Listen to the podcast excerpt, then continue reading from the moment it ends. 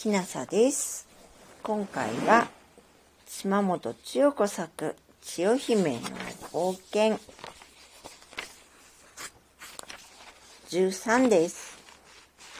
皆の決断満月の晩月明かりが明るく差し込む部屋で千代姫が話し出しました。うさぎ姿のアス式部とマリ式部は耳と鼻をピクピクさせ、リスのユーマロとバコヒラは大きな黒い目をくるくるさせています。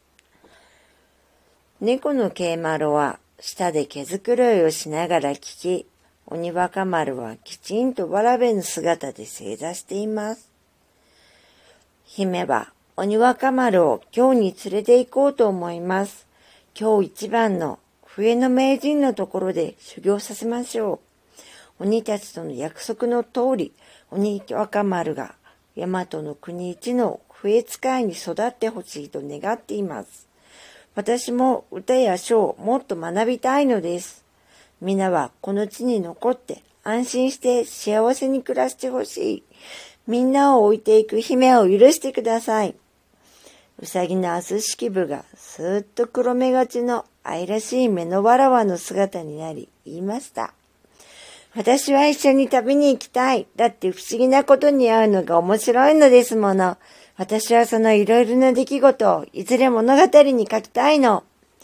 マリ式部も頬のふっくらした可愛らしい目のわらわになり、私も姫と旅したい。ちょっと怖いこともあるけど、みんながいれば怖くないわ。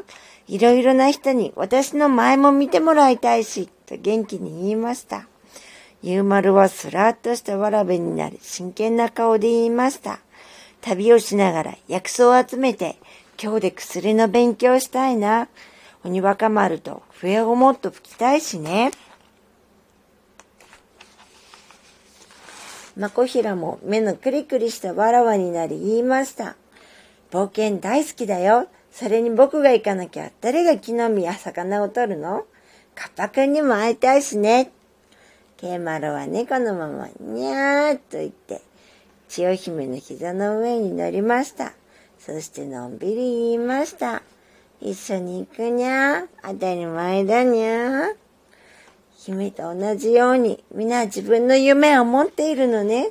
共に旅できるなんて嬉しい。ありがとう。と千代姫の目から涙がこぼれました。鬼若丸はもちろん跳ね上がって大喜びです。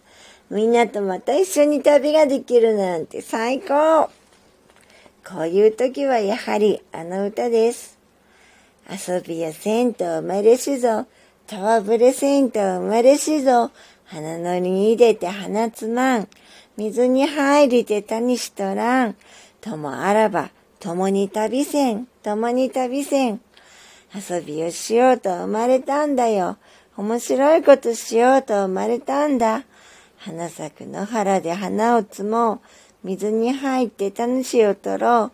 友がいるなら一緒に旅をしよう。千代姫と厚木部は声高らかに歌い、鬼若丸とゆうまろは笛を吹き、マリ式部は舞い、まこひらを手拍子をして、一晩中過ごしたのでした。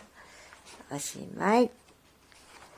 今回はこまでです。島本千代子作、千代姫の冒険13でした。